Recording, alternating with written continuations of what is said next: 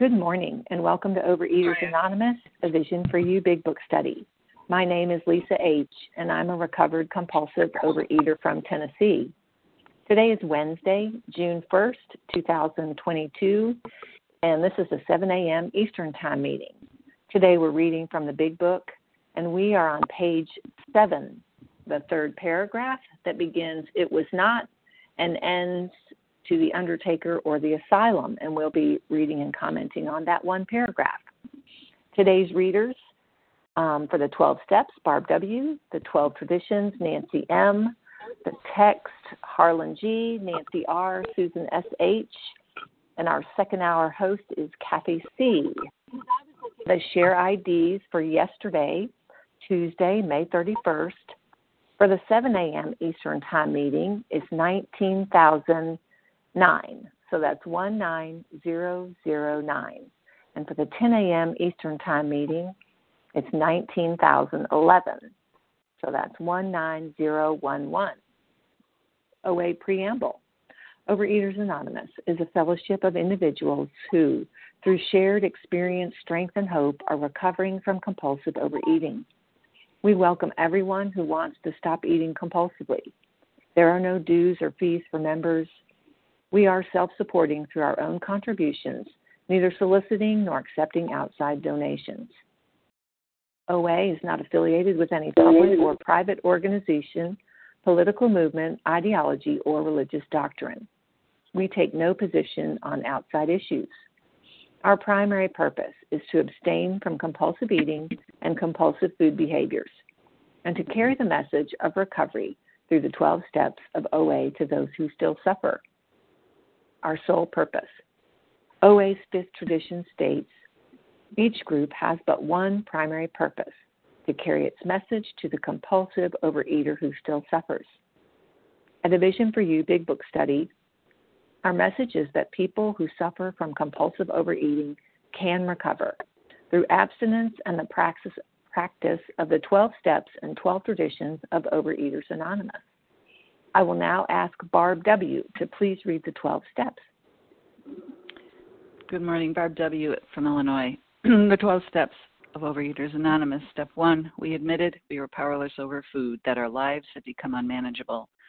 Two, came to believe that a power greater than ourselves could restore us to sanity. Three, made a decision to turn our will and our lives over to the care of God as we understood Him. 4. Made a searching and fearless moral inventory of ourselves. 5.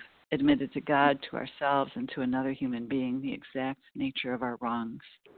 6. We're entirely ready to have God remove all these defects of character. 7. Humbly asked Him to remove our shortcomings. 8. Made a list of all persons we had harmed and became willing to make amends to them all. 9. Made direct amends to such people wherever possible, except when to do so would injure them or others. 10. Continued to take personal inventory, and when we were wrong, promptly admitted it.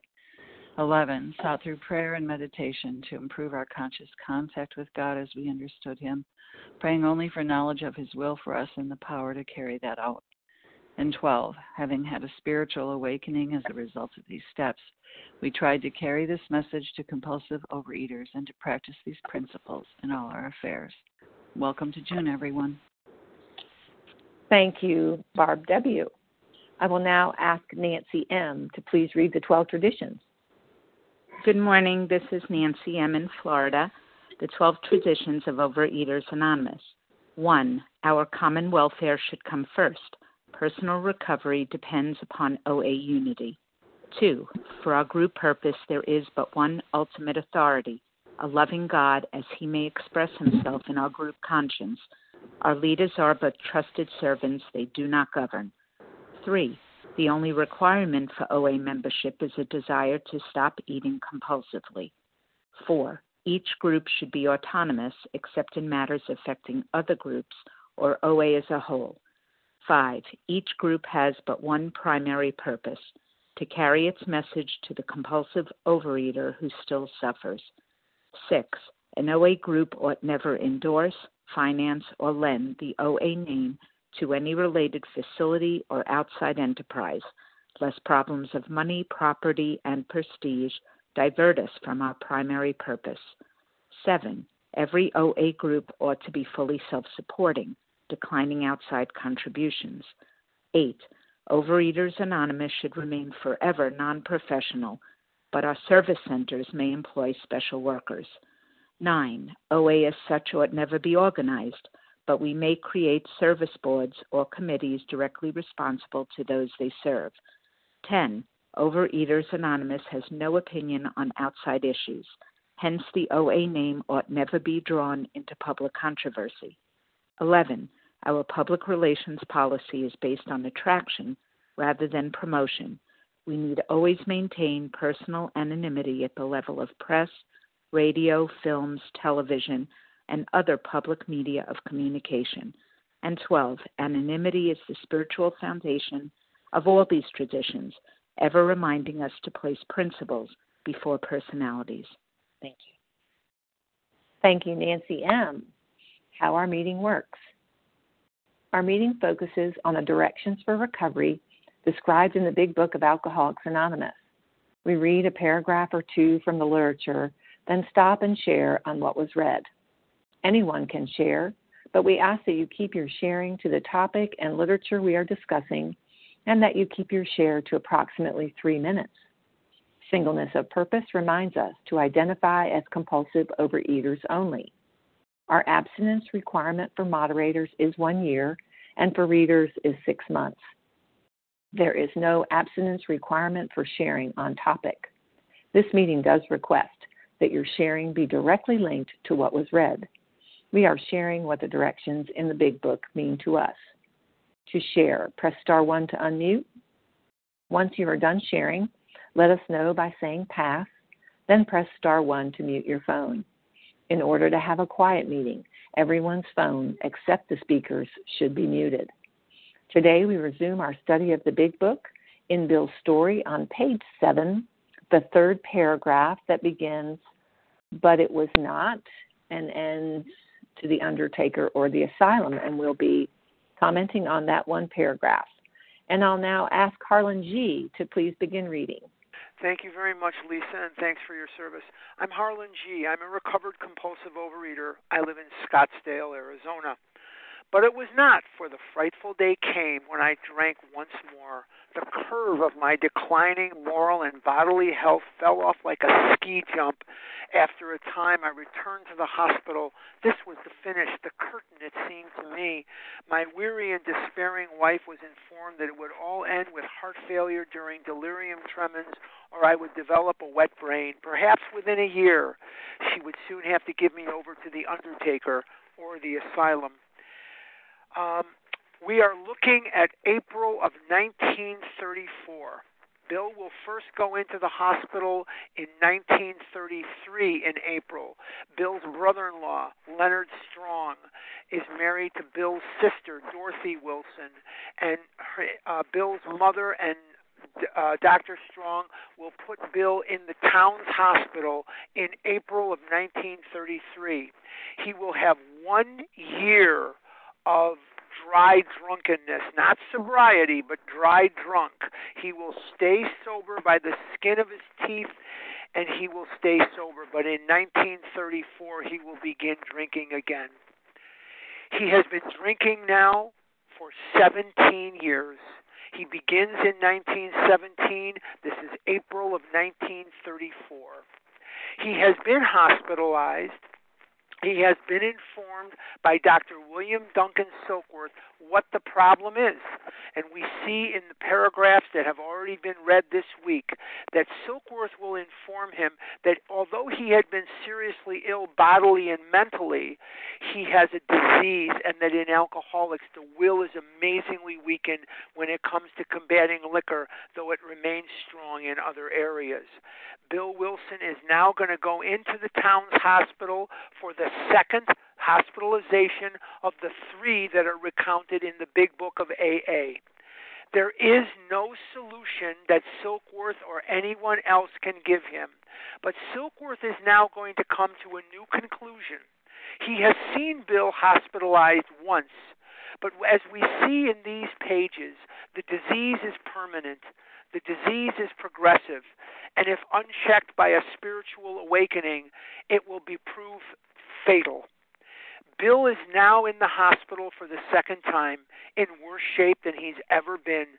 The progression of the disease has robbed him of his youth. The progression of the disease has robbed him of his dreams. And now it is a situation where Lois Wilson is having a conversation with Dr. William Duncan Silkworth about putting him in an insane asylum where he will die of a wet brain perhaps within a year.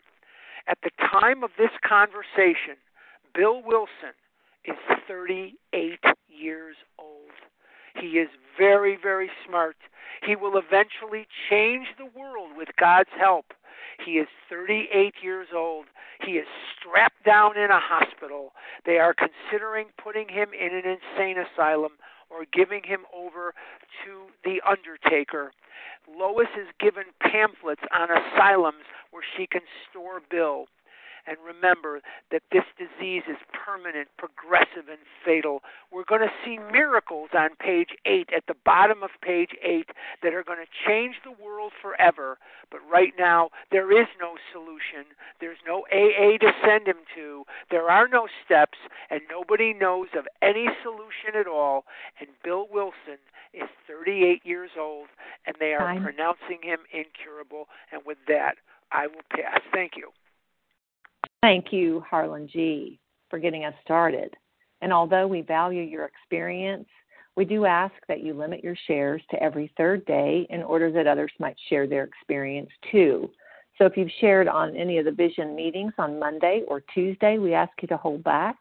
And who would like to share on what was read this morning?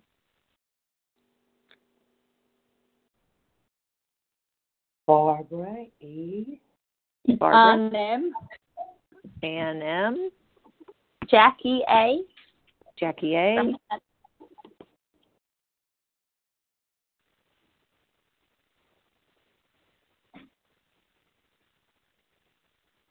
I have Barbara, Ann, and Jackie, Dara L.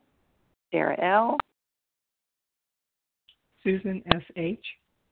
Susan S.H. Y'all are being so kind this morning. Christina Chris L. W. Okay, Chris. Okay, hang on. Christina L. And there was somebody before Vasa. Chris W. Chris, Chris with W. a K. Okay, that's a great Chris with a K. Thank you. Okay, this is what I've got. Barbara E, Ann M, Jackie A, Dara L, Susan S H, Christina L, Chris W, and Vasa O. Barbara E, please share with us.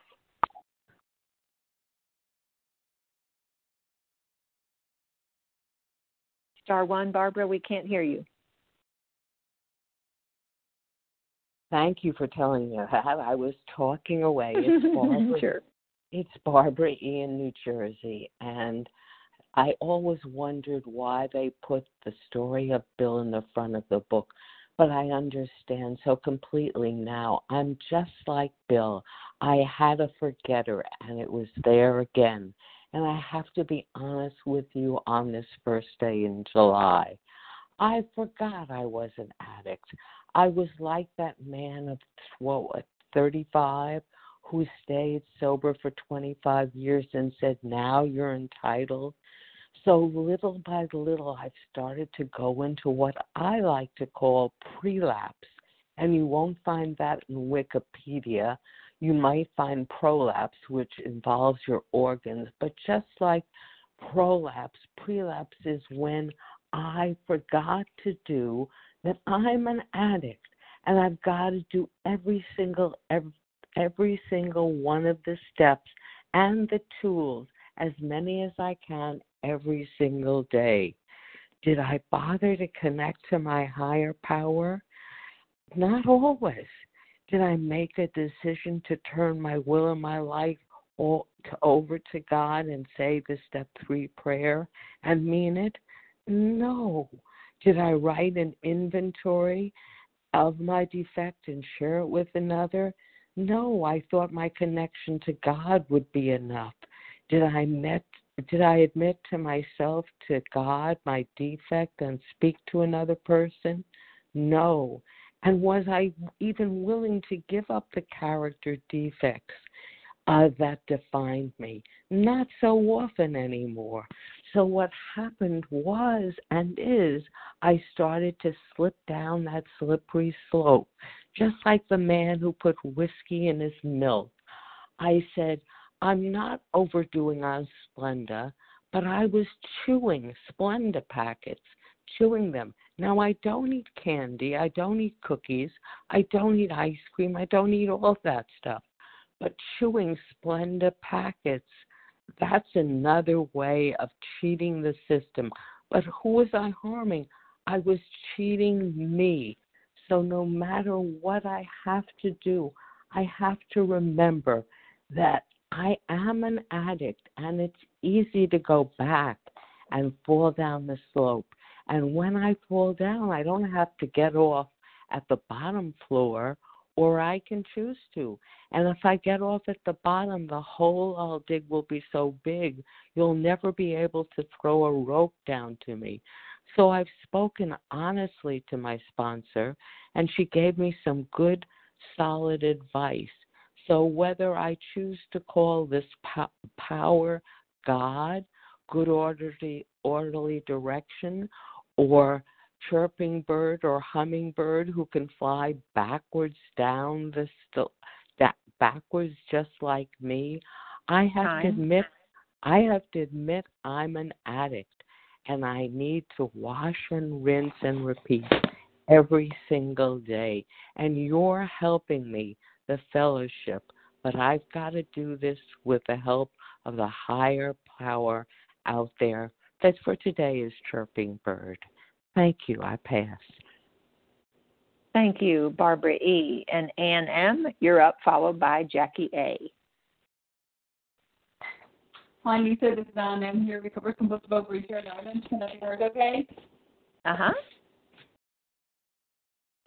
Brilliant. Thanks yeah, so go much, ahead. Lisa, and thanks for your service, and thanks to everybody on the line. And, and uh, yeah, thanks chair, just, you know, exactly where, yeah, so, so powerful. And, uh, this this whole part, you know, the whole paragraph um, for me is you just show me, you know, really show me the power of this disease and how devastating this disease is. And yeah, just like we shared, it's progressive, it's fatal, it's permanent, and you know, I, I, I can I can just see, you know, the extent of the disease and you know just the extremes and just how we, in a way, become, you know, we, we become robbed of everything. It's, we're enslaved to this disease and it's abusive and it's torturous and, yeah, how we become almost, you know, incomprehensible and incapable of looking after ourselves. And certainly it looks to me in this,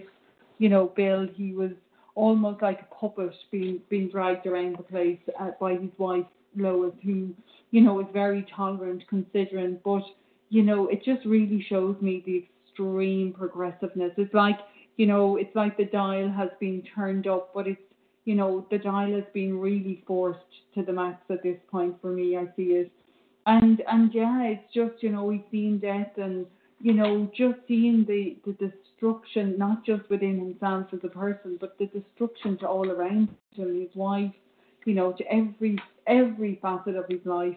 And and that's the case for me. You know, when this disease is and I'm not living, you know, uh, in the solution, I am in I am in Bill's shoes. I might not show up the same as Bill did, but I'm certainly, you know, physically, mentally, emotionally, and spiritually just depleted, gone. Turning, I, you know, I might show up for things, but I'm certainly not in good shape. And and you know, it just sees, I just see how you know, our dignity is robbed, our whole life is robbed, and we rob everybody else of, of, of you know, the joy of and happiness that they deserve. And I just see, you know, and thank God, thank God for this program, and thank God, you know, for, for Bill and for Dr. Bob to give us a solution, to give me a way out of this disease, because I can see, you know, the progression, and, and, and you know, the progression is very, very progressive in this in this paragraph and to me, it's a real, real reminder of where I could go back to. Like like we shared earlier, the man of thirty. Yeah, I don't go back to you know, a nice gentle level. I go back to a, a very heightened progressive disease. Um, and, and thank God I don't I don't have to go there just for today and I have a solution. And thanks again, Lisa, for your service. Thank you, Ann M. And Jackie A., you're up, followed by Dara L. Hi, everybody. Thank you so much. This is Jackie A. from Connecticut. So I'm going to go up to the two sentences right before where it says, I went to town regularly and made a little money. And surely that was the answer self knowledge. So the weekend before I came into program, I was working at an addiction center and I was getting um, shortly before that continuing education in addiction and in 12 steps and in, in like DBT skills. And then um, I was working per diem, and it says so I could relate to this, but surely it was not. The frightful day came when I drank once more. The weekend before I came was uh, to program was Labor Day 2001, and I had done white knuckling at the company picnic with my then partner. And that night, I remember binging on my on a whole bag of uh, granola and yogurt because my partner wouldn't eat his, and I had just white knuckled through a company picnic, and um, and that was at midnight. And then the next day, I was entirely morally bankrupt. I remember paddleboarding, crying with my friend, and saying like, she's like, "Are you going to live like this the next 20 years, or are you going to do something?" And that evening, I called my partner, and I was like, "We need to talk when we get home." And um, and that's where I got 12 steps into program. Uh, when it says bodily health fell off, I was, as I've shared with many on the line, like I was rectally bleeding. I was binging. Um, twice in my life before then, I had uh, walked out of like AMA out of places. So I remember getting my toenails ripped off by a doctor because I demanded that they fix me and I could go off to boot camp in seven days yeah, that wasn't happening to a Yale surgeon. They set my ass straight real fast. And um same thing when when I fell down a ski I fell down a ski hill and I went to the paramedic uh tent. I got carted down the mountain, carted down the mountain because I couldn't walk and then left and walked to my car on a on a completely torn knee and fell behind my car and then proceeded to drive home 2 days later on a torn knee but with a brace that day. Like I'm that person and I'm that medical professional. So like I understand this fakeness. Um, before I came into program, I'm so grateful to where I am right now. My weary and then despairing wife, like I was almost married and I realized that it wasn't that I was in an, a horrible at that time dynamic with my partner is that I was going to marry him knowing that one of us was going to die. That's honest to God what got me into program was I couldn't live with that. I couldn't morally wrestle with that anymore. Um, so I would say that I was sick, mentally sick. Um, I have a psych diagnosis. Like I could have been one step away from getting like a couple years from now committed. I'm in my mid 30s. So I understand that this is thank you a progression and I really appreciate this paragraph. Thank you so much everybody. Thank you Jackie A. And Dara L., you're up, followed by Susan S.H. Uh, great. Thanks so much. I'm Dara L. I'm a recovered compulsive eater in Philadelphia.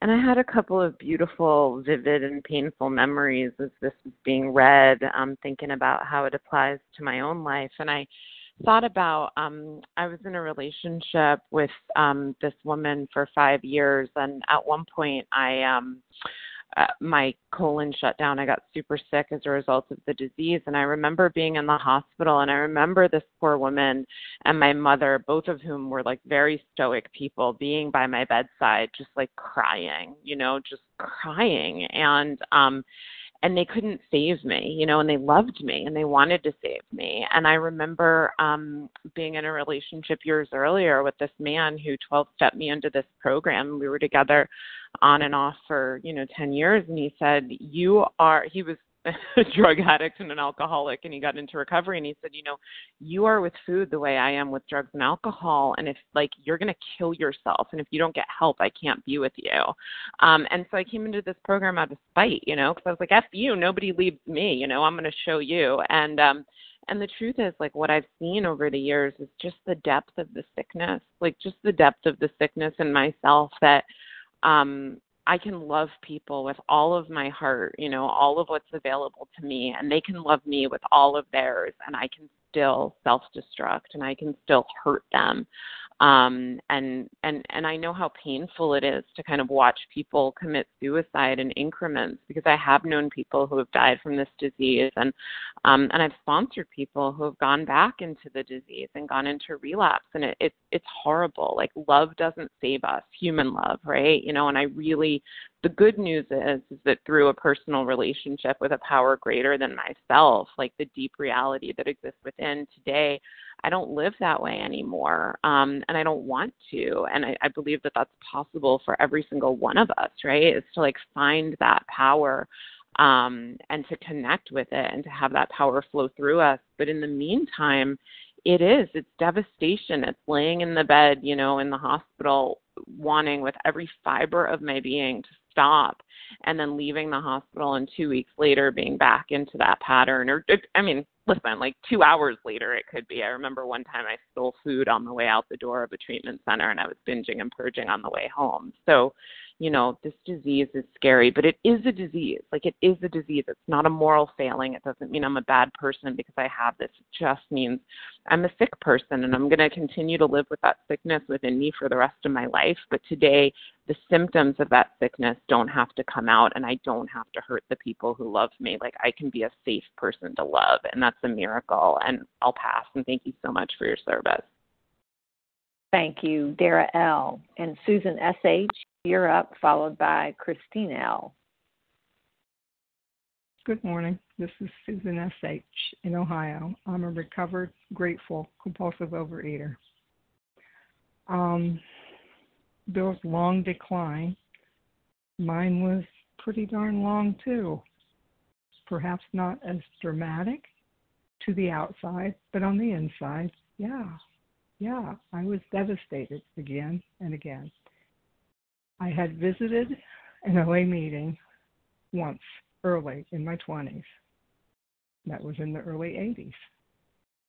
And after three years and losing 100 pounds in a pay way, my weight was going up again. I was eating again. With all the knowledge I got in the pay way, I was still, I could not stop myself from eating again. My knee was getting worse. I finally had to get a replacement uh, for the extra 100 pounds and more that had been on me most of my adult life. And in desperation, I finally, I didn't know much about OA except that I thought that was not for me, the one visit I'd had. I went to a meeting. I walked twice around the building thinking, I don't think I want to go in there. I'm not even sure where to go in there. And having a kind man say, when I finally did come in, say, I saw you walking around the building. You're welcome here. And I did feel welcome. And I still had to go lower. But the fact is, my worst days now are so much better than the best days I had when I didn't have the relationship with a higher power that the 12 steps and the fellowship that loves me and that I love. It's a better world now and I am just so grateful. I had to I had to be where I had to be to give up the control that I always thought was mine. It's not but I know where to turn when life feels out of control, and it's not to myself. So I'm very grateful that we study this. I'm very grateful for every voice I hear and the timeline. I can compare it to mine, and I can identify in this Bill. And I'm grateful. I pass. Thank you, Susan S.H. And Christina L., you're up, followed by Chris W. Good morning. Thanks for your service, Lisa, and everybody else in service and for the shares. Um, I just love this meeting. Um, I can't really um, relate to this.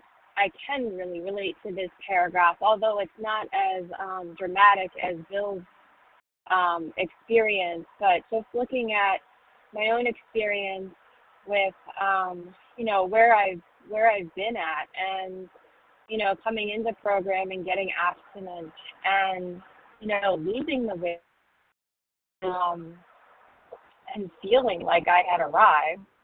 Um, you know, but I still wasn't doing the work. I still didn't have the solution. I still didn't have that spiritual awakening, although I did have spiritual awakenings. It was very, very, very slow, but I still didn't get it.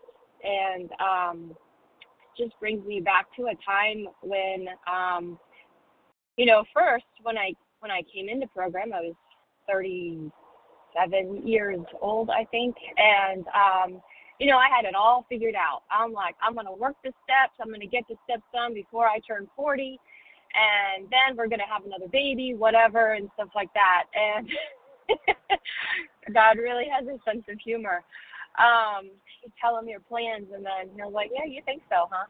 But um, and I mean that in a most loving way and stuff. My my higher power is not like out to get me or anything like that, but um, you know, when I turned 40, you know, health, my health declined. You know, I had just had a perfectly good report from my doctor. I lost, I think probably by then, lost all my weight and was at a um, my goal or whatever it was and uh but then a month later you know i started having some health issues and for the next year i kept having these mysterious strange symptoms side effects things going on and uh you know what did i do i didn't work the steps around it but i worked a tools program and talk about white knuckling through that that time um you know i wasn't i wasn't ingesting any substances that were alcoholic for me. But I was not working the steps. And, you know, where it talks about, you know, moral, I can't remember exactly, but it was in the beginning of that paragraph, um, where it fell off like a ski jump and stuff. And, you know, that, that was me. Like, you know, my I was just I was um I, I don't know, I'm kind of losing my thought here and stuff, but anyways, um today uh, you know, thank God I don't have to I don't I don't work my program that way. Yes, I use the tools as a way of working the steps as I say in 10, 11 and 12. And with that, I'll pass. Thanks for help. Thanks for let, letting me share. Thank you, Christina L. And Chris W., you're up, followed by Vasa O. Hi, this is Chris W., Chris with a K from Nashville, Tennessee. And I'm a grateful, recovered, compulsive overeater. And I mean, the part I could relate to the paragraph was just how demoralized I was when I came into the meetings. And that was after having lost almost 120 pounds on other programs and um, but still i was just living in the addiction um, i would starve for like 30 days. I didn't eat a single bite of food and and then when i broke the fast i ate a whole large pizza within like six hours getting up in the middle of the night eating and eating and eating. And um so just that restricting and and then binging so much it just i was still doing that even when i was um almost at a my goal weight so i just i've been really looking at my food behaviors i've been abstinent almost six months now with like none of my trigger foods or anything, but I've also um, resisted so much about changing some of the food behaviors, like eating between meals and different things. And and yesterday I was working with a sponsee and and just saying like you're not ever going to know the true freedom until you actually do it. And by the end of the day, I'd talked to another fellow in the meetings, and all of a sudden she said, "Well, what are you resisting with this behavior stuff?" And and it just was like a light bulb going on. It's like having that spiritual awakening, and again, where I saw it with the my alcoholic foods that I had to put them down, and and even but I couldn't really get there with the behavior. And I just feel like God just broke through and answered my prayer yesterday because I just, I'm not fighting it. I'm going, well, I already started, is writing my food down ahead of time, giving it away, and then not thinking about it. Now, I heard all these people saying that, and I did it for a few weeks at the beginning. But then I decided I didn't want to be chained down to do that. And I felt the most peace yesterday of and the key word was what are you resisting? And I said I'm resisting writing down my food. And I you know, I don't want to be chained down to it. But my eyes were opened and I see everything in a totally different way. So thank you so much for letting me share. Thank you, Chris W. And Vasa O, please share with us. Thank you. Thank you, Lisa, for your service. Lisa H, for your service. And I'm Vasa, grateful, recovered compulsive overeater from calling from Foxborough, Massachusetts. And uh, I love Bill's story, although I remember, well, telling my sponsor when she gave me the big book, I don't know why you give me this big book. I'm not even, I'm not an alcoholic. So she said, well, scratch alcohol and put food on the top. And uh yeah i had the gift of desperation. I was just so willing and ready to do whatever you know a higher power. Jesus christ whoever you want to call him i was ready and willing to surrender you know to the program. And i just didn't want to die the first meeting i went to i had been struggling with the food addiction for 25 years of my life like and i've done all the stories everybody did, you know, all the, those behaviors. I'm not going to bore you with it because I've done it and none of it worked. Maybe for a little while, but I could never keep it down. You know, I always picked it up. And I kept on losing and gaining. The same pounds could be five, ten, fifteen, twenty, twenty-five pounds, you know, over and over. Um, many, many, hundred pounds, hundreds and hundreds of pounds over those years, even probably thousands of pounds. But, anyways, the first uh, speaker that I heard on my first meeting was she shared her experience, strength, and hope. And I think, like, I couldn't relate to Bill yet. I hadn't gone all the way down yet, you know. But she shared her experience, the experience my mother went through.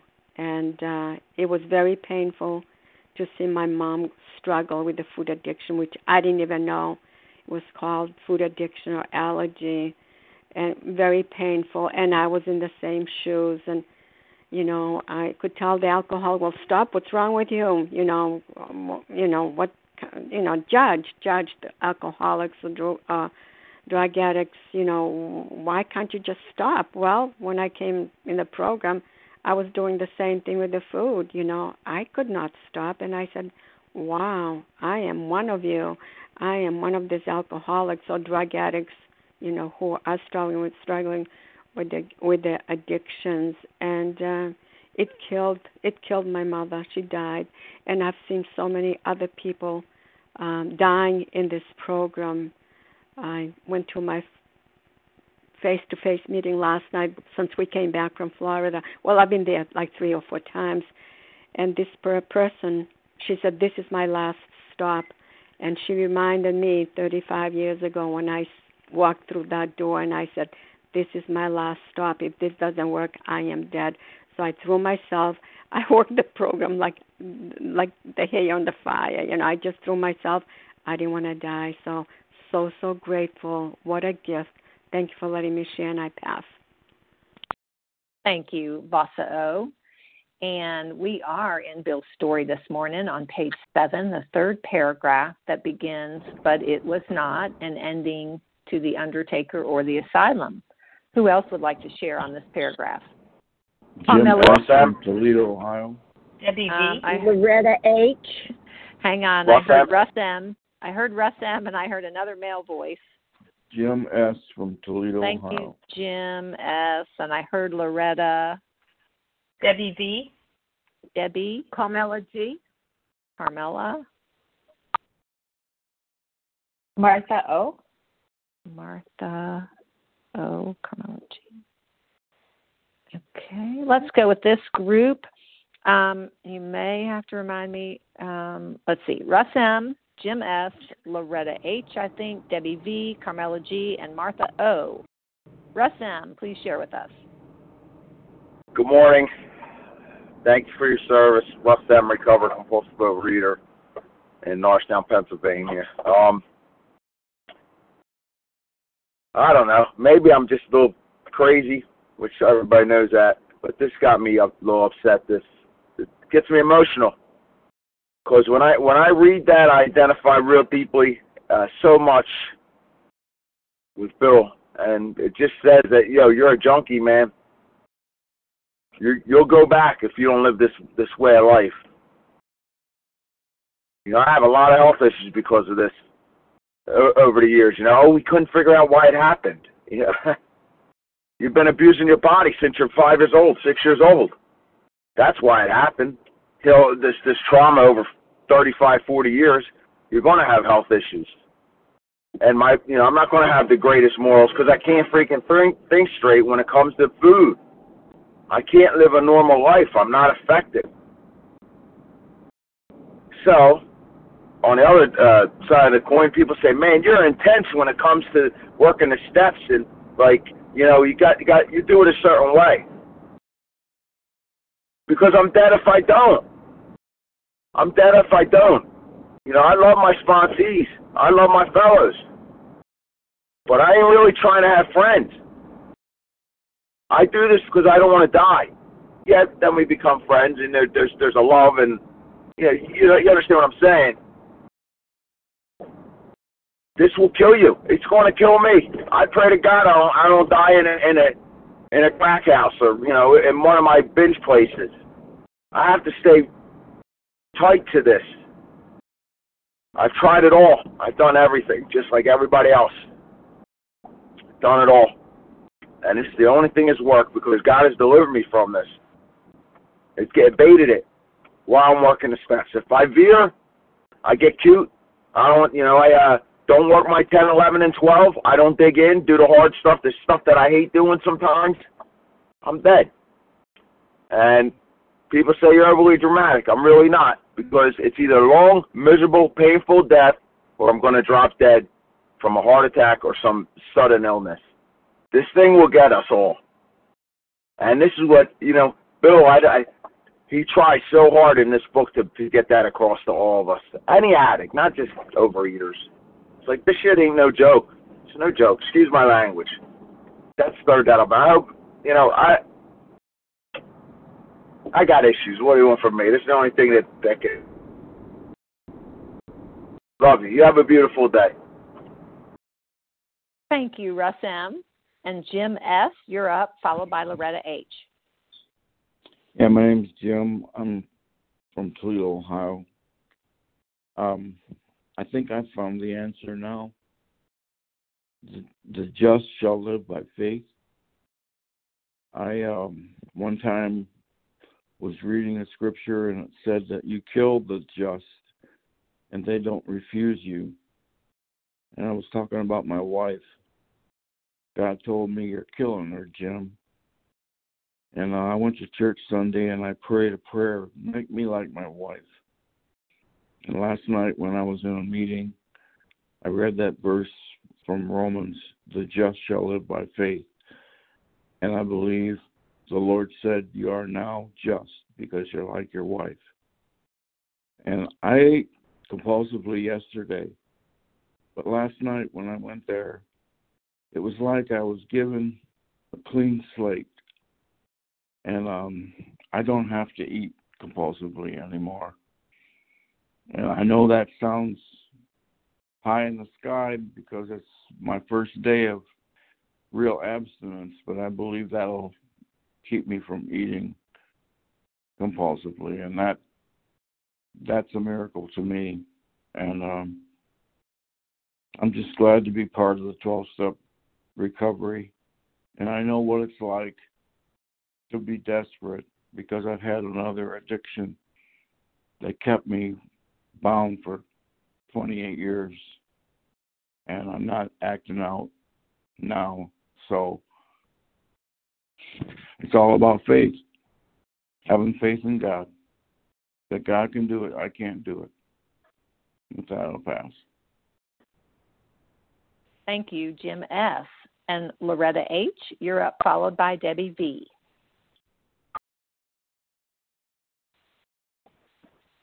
Good morning, Lisa. This is Loretta H.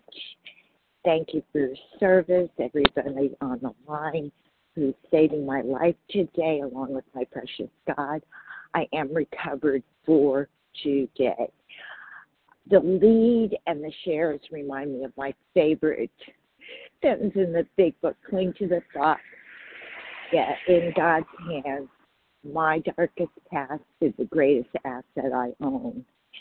And I can identify in very much, especially with um, the lead's archival knowledge.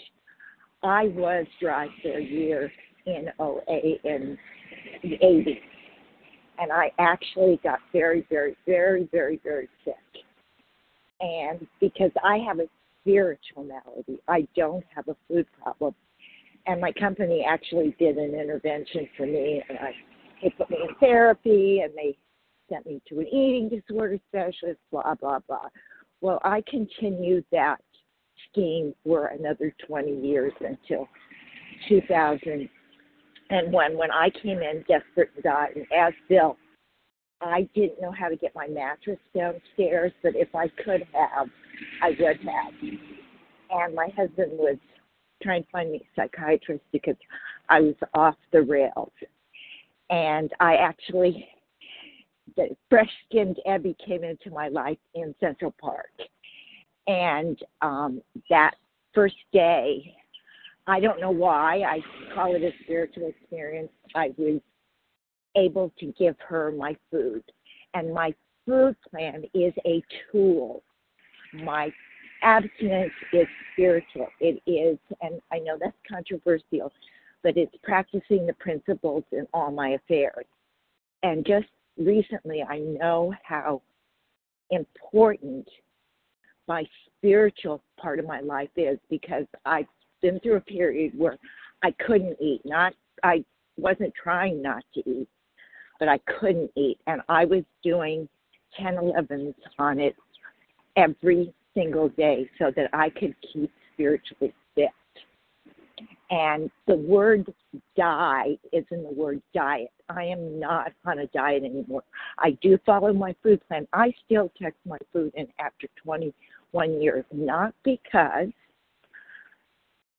I am I'm responsible and accountable and honest. That's the only thing I can be because when I came into program, when I met my Abby, it was the first honest day of work I did. And that was step one. I am powerless. My life, the, the dash in the life is hopeless, and my life is, it's my life that's unmanageable. I'm not in here for a diet. Thank you. And with that, I pass. God bless everybody.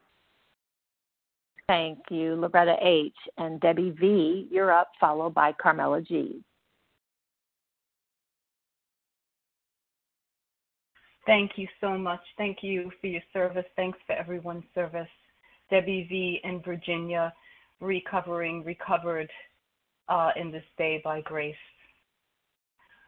What a scenario. A 38 year old, um, sicker than sick, reflecting through the eyes of someone who would start a family group where where love love could not could could not do anything and watching that uh, an asylum where there's shock treatments and um, lobotomies, part of the brain taken out, uh, straitjackets, darkness.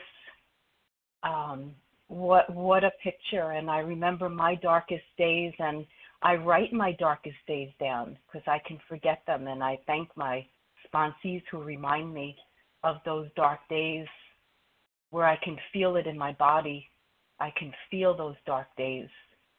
And I'm so grateful. I say I'm grateful today. I'm a, gr- a grateful compulsive eater.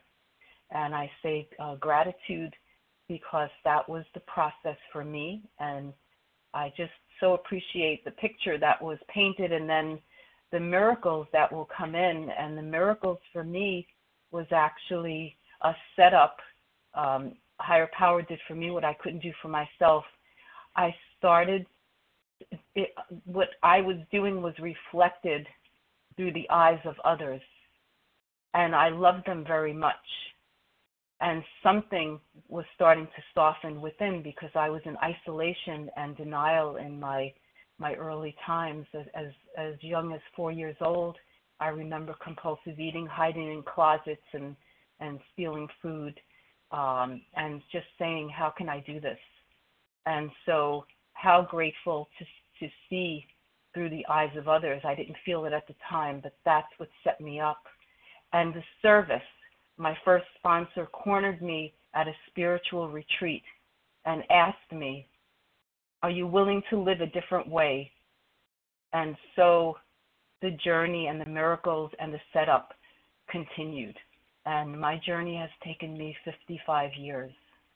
And uh, I'm here one day at a time, and I'm so grateful. I'm going to keep coming back. Thanks so much. Thank you, Debbie V. And Carmela G., you're up, followed by Martha O. Thank you so much. Thank you, moderator, and thank you, everyone, for being on the line this morning. My name is Carmela G, and I'm a grateful compulsive overeater, recovered today through the grace of God, uh, one day at a time. The line, but it was not for the frightful day, came when I drank once more. The first share and reading and explanation hit me, and I've been working this program for many years. And I've been reading this chapter very often. But today it hit me because within this past two weeks, I have been inundated with calls from people who have relapsed. And I share with them that the abstinence is absolutely necessary but the reality is, it's my mind, it's my insane thinking that's the most difficult to give up. I want that power and control. I want to be my higher power. And this is what's happening. Bill was able to stay alcohol free for a long period of time so the allergy was quiet. But the obsession, the drive, the drive for success, the ego was holding him. And he fell again. The same as many of us humans. It is that drive. We want that control. We want that ego boost. And that, for me, is the most difficult to surrender. But the gift that I get daily because of these steps and working these steps is that I am able every day, and it must be done daily, to connect to a power greater than I that I call God and surrender surrender everything and trust. And that is the gift. And thank God Bill eventually got it. And we are all benefiting by his work over 80 years ago. And with that, I pass. Thank you so much. Thank you, Carmela G. And Martha O., you have one minute unless you want to wait for the second hour.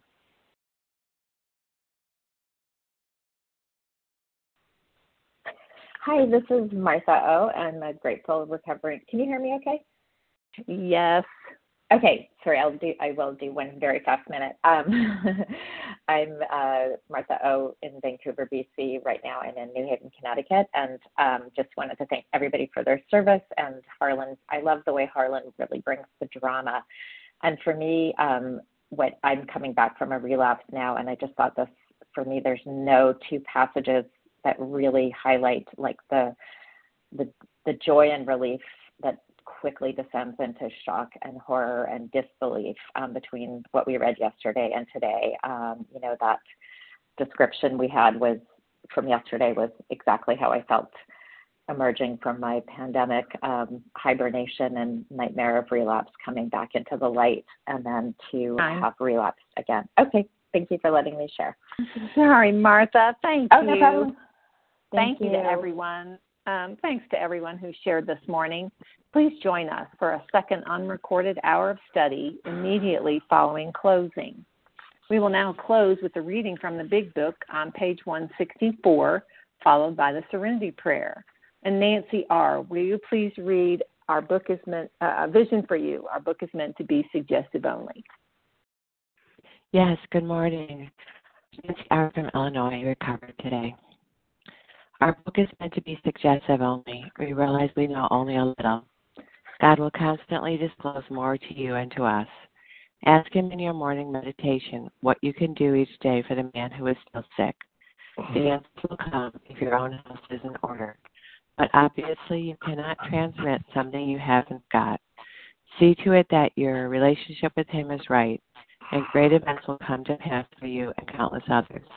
This is a great fact for us. Abandon yourself to God as you understand God. Admit your faults and to your fellows. Clear away the rest of your past. Give freely of what you find and join us. We shall be with you in the fellowship of the Spirit, and you will surely meet us as you trudge the road of happy destiny. May God bless you and keep you until then.